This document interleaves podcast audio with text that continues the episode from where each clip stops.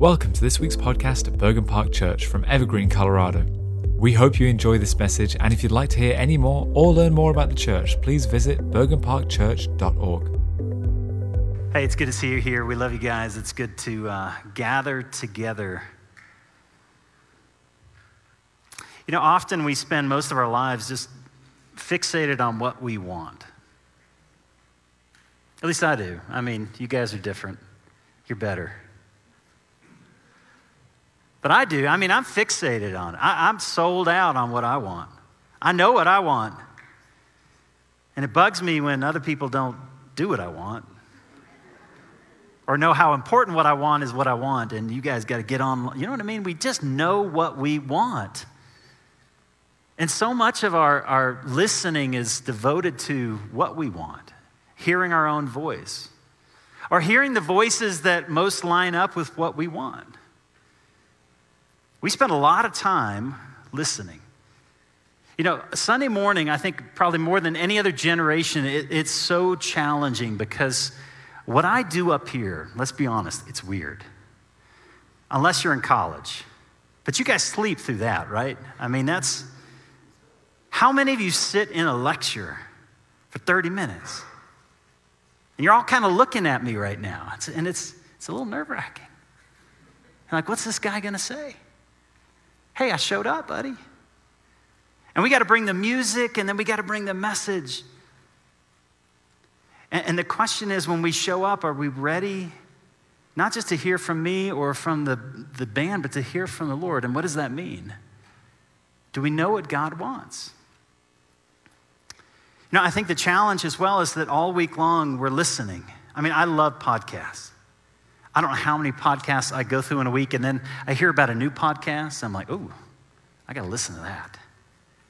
And then all week long, we're constantly taking information in. But do we listen to the Lord? I think the hardest thing in my job every week is to listen to the Lord. I don't know if you hear that. My hardest thing to do every single week is to listen to the Lord. And I was just talking to somebody a few minutes ago, and one of the things I have to listen past is my own anxiety. You know, last night I woke up 1.30 in the morning, dripping, just sweat, because Sunday's coming. I've been doing this 25 years, and yet I still feel the weight. I feel the weight of getting up, the, the weight of sharing something from the Lord, from my own heart. And sometimes anxiety can take over, fear can take over. Do we know how to listen to the Lord? See, we're in the book of Ecclesiastes. And I love how in, in, this book he's addressed a number of issues that are major questions when it comes to belief in God. One is oppression and injustice. In chapter three, he talks about to everything, turn, turn. There's a season, turn, turn, turn, and a time to every, you know, the song. And he says, We're not in control, but we long to be. We long to be in control, but we have to trust the one who is in control. See, because in this world there's also oppression and injustice, there's workaholism. And he says, I heard the tears of the oppressed, and they had no one to comfort them. And then next week we'll look at materialism. And then right in the middle of all that is chapter 5. And the focus of chapter 5 is not work, it's worship. Because the reason there's injustice in the world is an issue of worship. The reason we work too much is an issue of worship. The reason there's materialism is an issue of worship. The reason I have anxiety and I wake up at 1:30 is an issue of worship. It's about who we're listening to. So let's jump into it. Ecclesiastes chapter 5. We're going to pick it up in verse 1. It's a short short passage, uh, Ecclesiastes 5 verses 1 through 7 the word of the teacher. He says, Guard your steps when you go to the house of God. And notice, draw near to listen is better than to offer the sacrifice of fools, for they do not know that they are doing evil. So do not be rash with your mouth, or, or let your heart be hasty to utter a word before God. For God is in heaven, you are on earth. Therefore, let your words be few. For a dream comes with much busyness, and a fool's voice with many words. When you vow a vow to God, do not delay in paying it, for he takes no pleasure in fools. Instead, pay what you vow.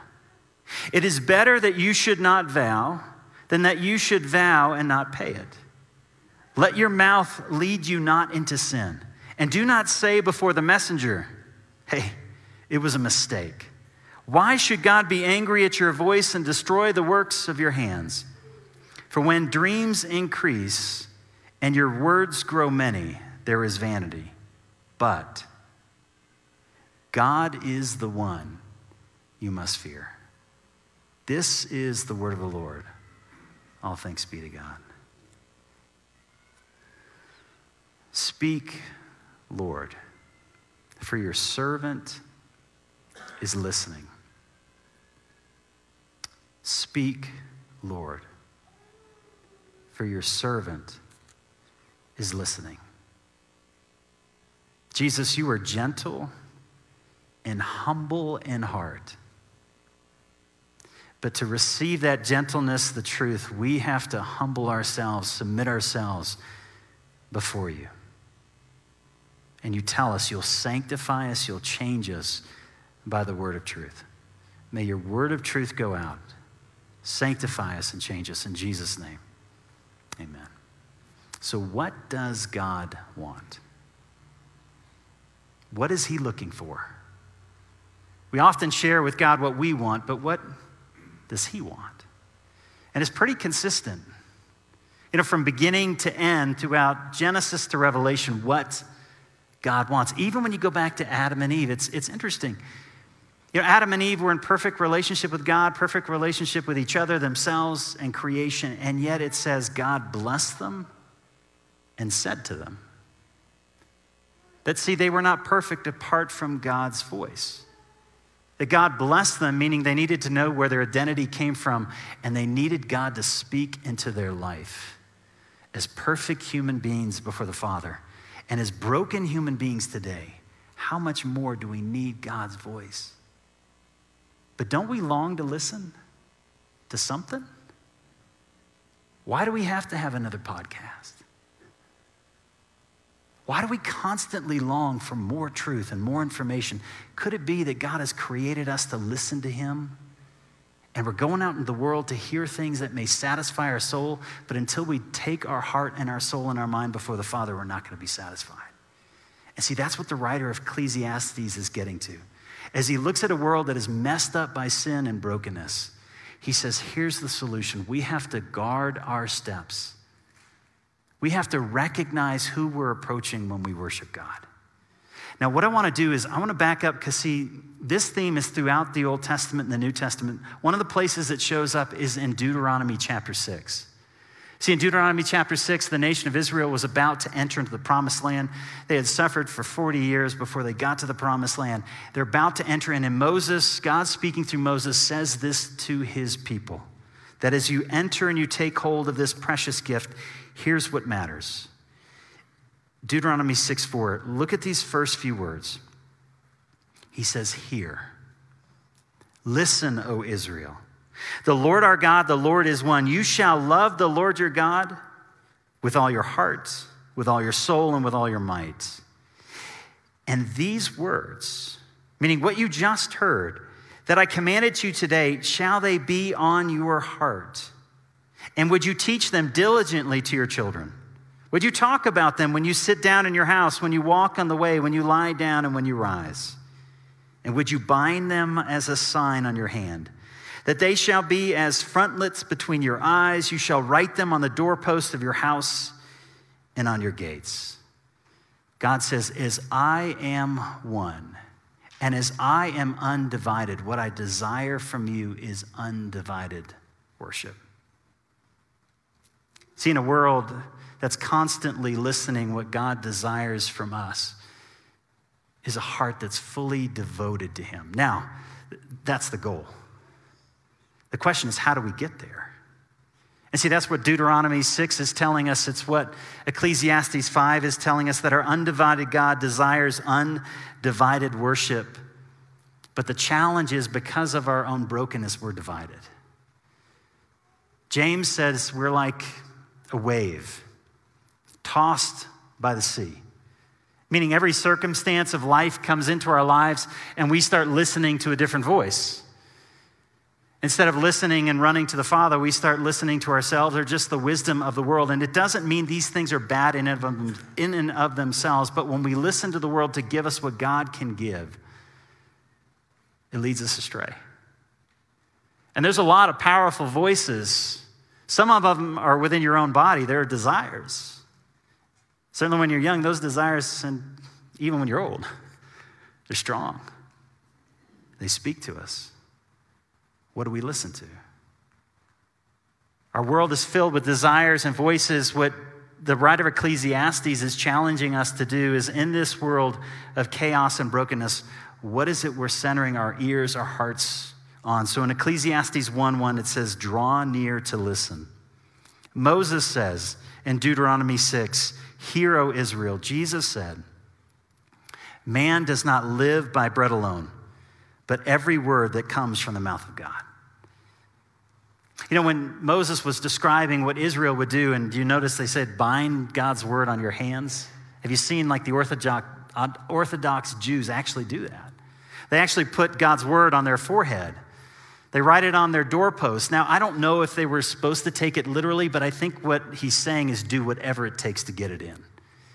If it means you need to write it on your forehead when you're at King Soopers, Write it on your forehead when you're at King Soopers. You may feel like a fool, but if you don't listen to the words of God, you will be a fool. And the writer of Ecclesiastes has taken a scalpel to our heart. And he's challenging the way that we worship God and the way we fool ourselves that we're giving ourselves to the Lord, and yet we're not because our ears aren't devoted to Him. Do whatever it takes to listen to the Lord. Now, let me say something on that. Often when we have a message like this, there's kind of a set way that people think what this looks like.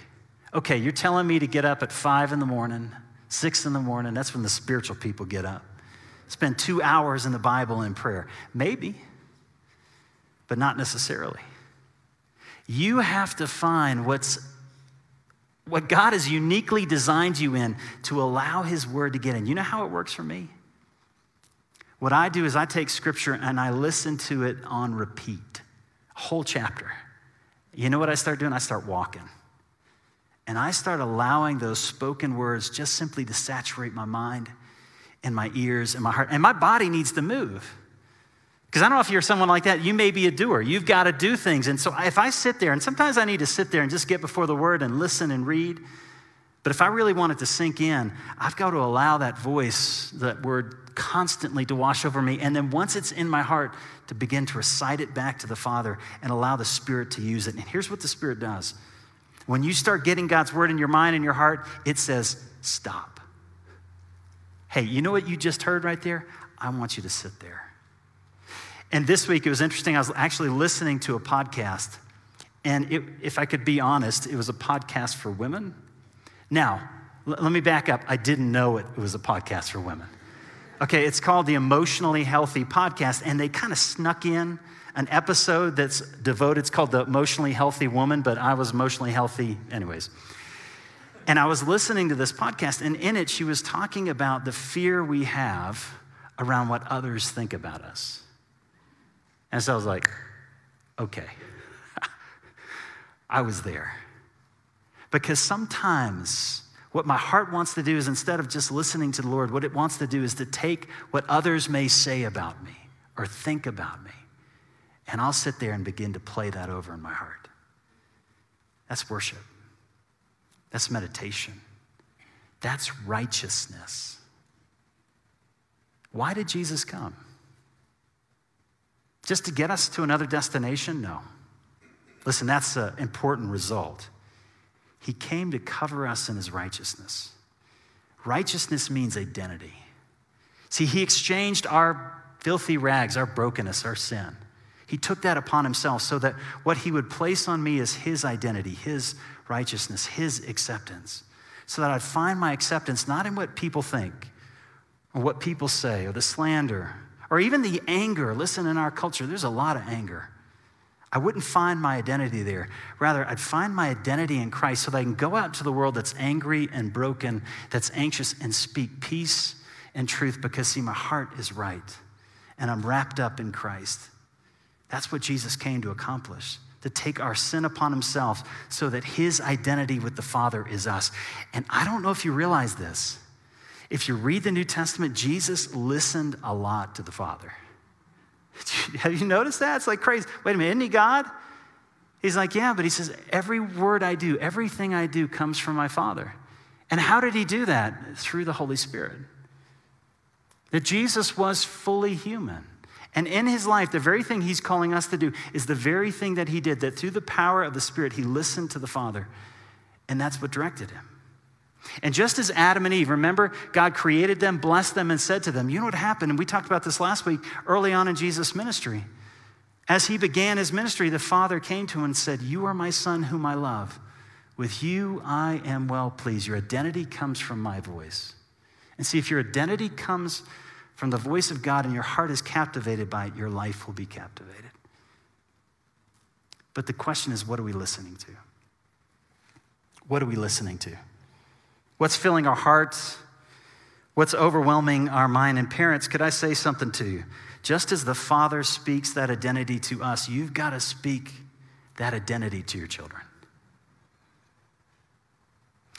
The most important thing you can do is say to your child, The reason I love you is because you are mine. Now, I'm not always pleased with you. And sometimes you drive me nuts. But you are mine. And my love and my pleasure comes from the fact that you belong to me. That's what the Father is constantly saying to us. And see, what we need from the Father, what Jesus received from the Father, we have, we have to give to our children. And the writer of Ecclesiastes is taking us into this pattern of, of how do we do that? And before we get there, you know, in Acts chapter 17, verse 11, as the Apostle Paul was speaking, and he was going out to these communities and speaking to the Jews about the gospel, there was this particular group of people. And every time they would hear from Paul, what they would do is they'd take his words and they would go back to Scripture and they would see if what Paul says is true. And I've got to tell you, I think the church has stopped doing that. And I don't mean just you. I'm talking about as I look at the church as a whole, sometimes we're just listening to the one up front. That's dangerous because this guy is a sinner. This guy is broken. This guy often speaks out of his brokenness and his wants and his vision of what things should be. And in the American church, we have to start listening to the Father, listening to the voice of the Spirit, more than just listening to a pastor who says what we want to be true because they're out there. And there's a prosperity gospel that will say, you know, if you have enough faith, God wants to keep you fat and healthy and blessed. There's also a political gospel.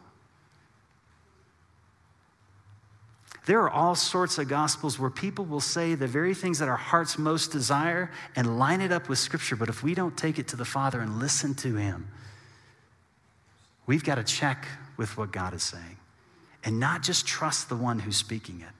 And see, that's exactly what Ecclesiastes 5.1 is saying. He tells us that as we come into the house of God, and when he's talking about the house of God, he's talking about the temple.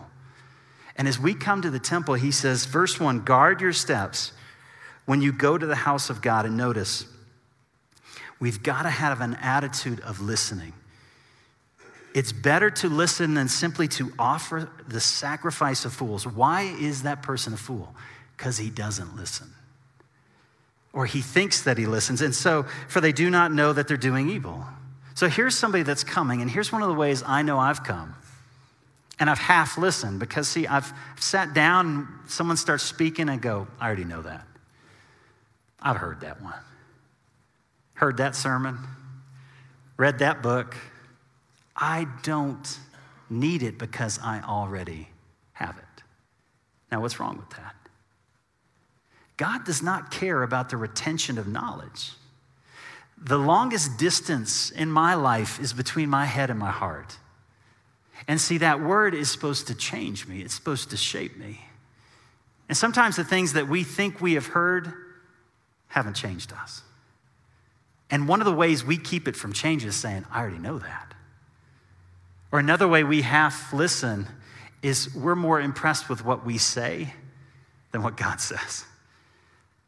And because no shaft of lightning has struck us down, we just feel, figure, you know, God doesn't care. God doesn't care that I just run off at the mouth. And he's saying, Be careful. God is in heaven and you, on, you are on earth. Don't be a fool. Offer your full heart, your, your mind to him. Jesus said, You can only serve two masters.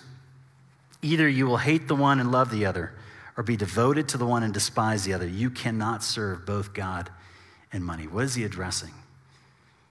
You know, two things matter love God and love your neighbor. So here's a picture of what that looks like. In Luke chapter 18, two people were approaching the house of God. One was a religious type, us, someone like us. Another one was a sinner, a tax collector, both standing in the presence of God. And one stood up and he said, You know what? I'm glad I'm not like those people. That tax collector. He needs you. And what was the tax collector doing? All he could see was the Lord. And he said, I need you. Which one are we? As we approach the Father, do we recognize the majesty of, of who He is, what He's done for us? Because, see, in the presence of that kind of holiness, you can't compare yourself to somebody else. And if you do compare yourself to someone else, you're going to realize that's another sinner that's fully in need of grace, not an individual I can hate. But as Jesus rescued me with enemy love, that is a person in need of God's grace, forgiveness, and mercy. And my battle, church, is not against flesh and blood. Stop fighting people. It's against principalities and powers that want me to believe the best way I can love God is by hating my neighbor. Because, see, what's he describing in here is what comes out of us when we worship. And when you worship the one true living God, you're going to love God, you're going to love your neighbor. And loving your neighbors means speaking truth. Sometimes it, it means standing for the truth. Sometimes it's hard and difficult. But when you love money, what comes out is the love of money. It, what comes out is oppression. When you love simply your work, when you love simply yourself, what comes out is what's, what's in. And Jesus and, and the writer of Ecclesiastes tell us we've got to evaluate what we're worshiping and how we're approaching the Father, because see, that's, that's what changes everything. And it starts by listening. So he says in verse 2 Do not be rash with your mouth, or let your heart be hasty to utter words before God, for God is in heaven and you are on earth. Therefore, let your words be few. Be quick to listen, slow to speak, and slow to become angry. How do we have an undivided heart? It starts by listening. It starts by listening. And then, second, in verses four through seven, at some point we do have to speak. So, how should we speak? Watch this in verse four. And he says, When you do make a vow to God, do not delay in paying it. Now, understand, God never commanded that we vow or make promises to him. In fact, Jesus will say it's unnecessary. Because simply we should let our yes be yes and our no, no. Why do we make vows? Because we know we are untruthful. How often do we say, honestly, honestly, I'm telling you the truth, no lie? What's in us? It, we know we're untruthful. And he's saying the same thing. Don't simply make a vow to God. God sees through that. He doesn't take pleasure in fools, He knows your heart. And so be honest before him. Verse 5 it's better that you should not vow, meaning make a promise, than you should vow and not pay. So do not let your mouth lead you into sin. And don't say before the messenger, and he's describing the temple messenger, you've made this vow, now he's coming to collect, and he says, Oh, I'm just kidding. It was a mistake. Why should God be angry at your voice and destroy the work of your hands? For when dreams increase and words grow many, there is vanity. But, and here's the key God is the one you should fear. God is the one you should fear. You know, when we listen to voices today, there's, there's a way we can listen and allow what we're hearing to be filtered through the voice of God. And again, Jesus touched on it in Deuteronomy 6, touched on it. Love the Lord your God with all your heart, soul, mind, and strength. Love your neighbor as yourself. When you're listening to a voice, would you ask this question How is this teaching me to love God? If I take this information in, what is it saying about the love of God and what it looks like to love God? And then, second, it's, simple. When you're listening, whether it's to the radio, television, whatever that message is, what is this saying about how I love my neighbor? And if it doesn't look like Jesus, it's not from Jesus. I mean, isn't that pretty simple? That's pretty simple. You can go home. Because listen, James, J- James is constantly talking about what saturates our heart. I love James. I love James. And he says, watch out for bitter envy and selfish ambition. Watch out. You know what it looks like? It means that we boast and we deny the truth. And he says, such wisdom, it doesn't come down from heaven. Bitter envy, selfish ambition, boasting, it's earthly, it's unspiritual, and it's of the devil. Because when you harbor envy and selfish ambition in your hearts, man, we, we boast, we deny the truth. But the wisdom that comes down from heaven, hear these words. It's first of all pure, it's peace loving, it's considerate, it's submissive, it's impartial, and sincere. Peacemakers who sow in peace raise a harvest of righteousness. Jesus walked in that every single day, whether he was in conflict with someone attacking him or whether he was going out to redeem the world. Jesus walked in the wisdom that captivated his heart, which came from the Father. And that's what it looks like. And see, often as we walk out into the world, sometimes we're trying to do things for God, but not from an attitude that comes from God, but comes from the world.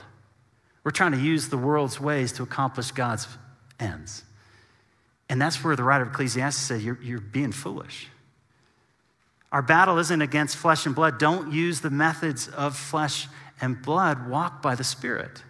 And when we walk by the Spirit and we're in tune to the Spirit, and listen, this is a process. I want to understand this is not something you're just going to get, right? Every morning you got to get up and you got to put it back on. And it's got to be a fight and a choice. For freedom, Christ has set free. Therefore, stand firm and do not let yourselves be burdened again by a yoke of slavery. What's the slavery? It's the lie, it's the deceit.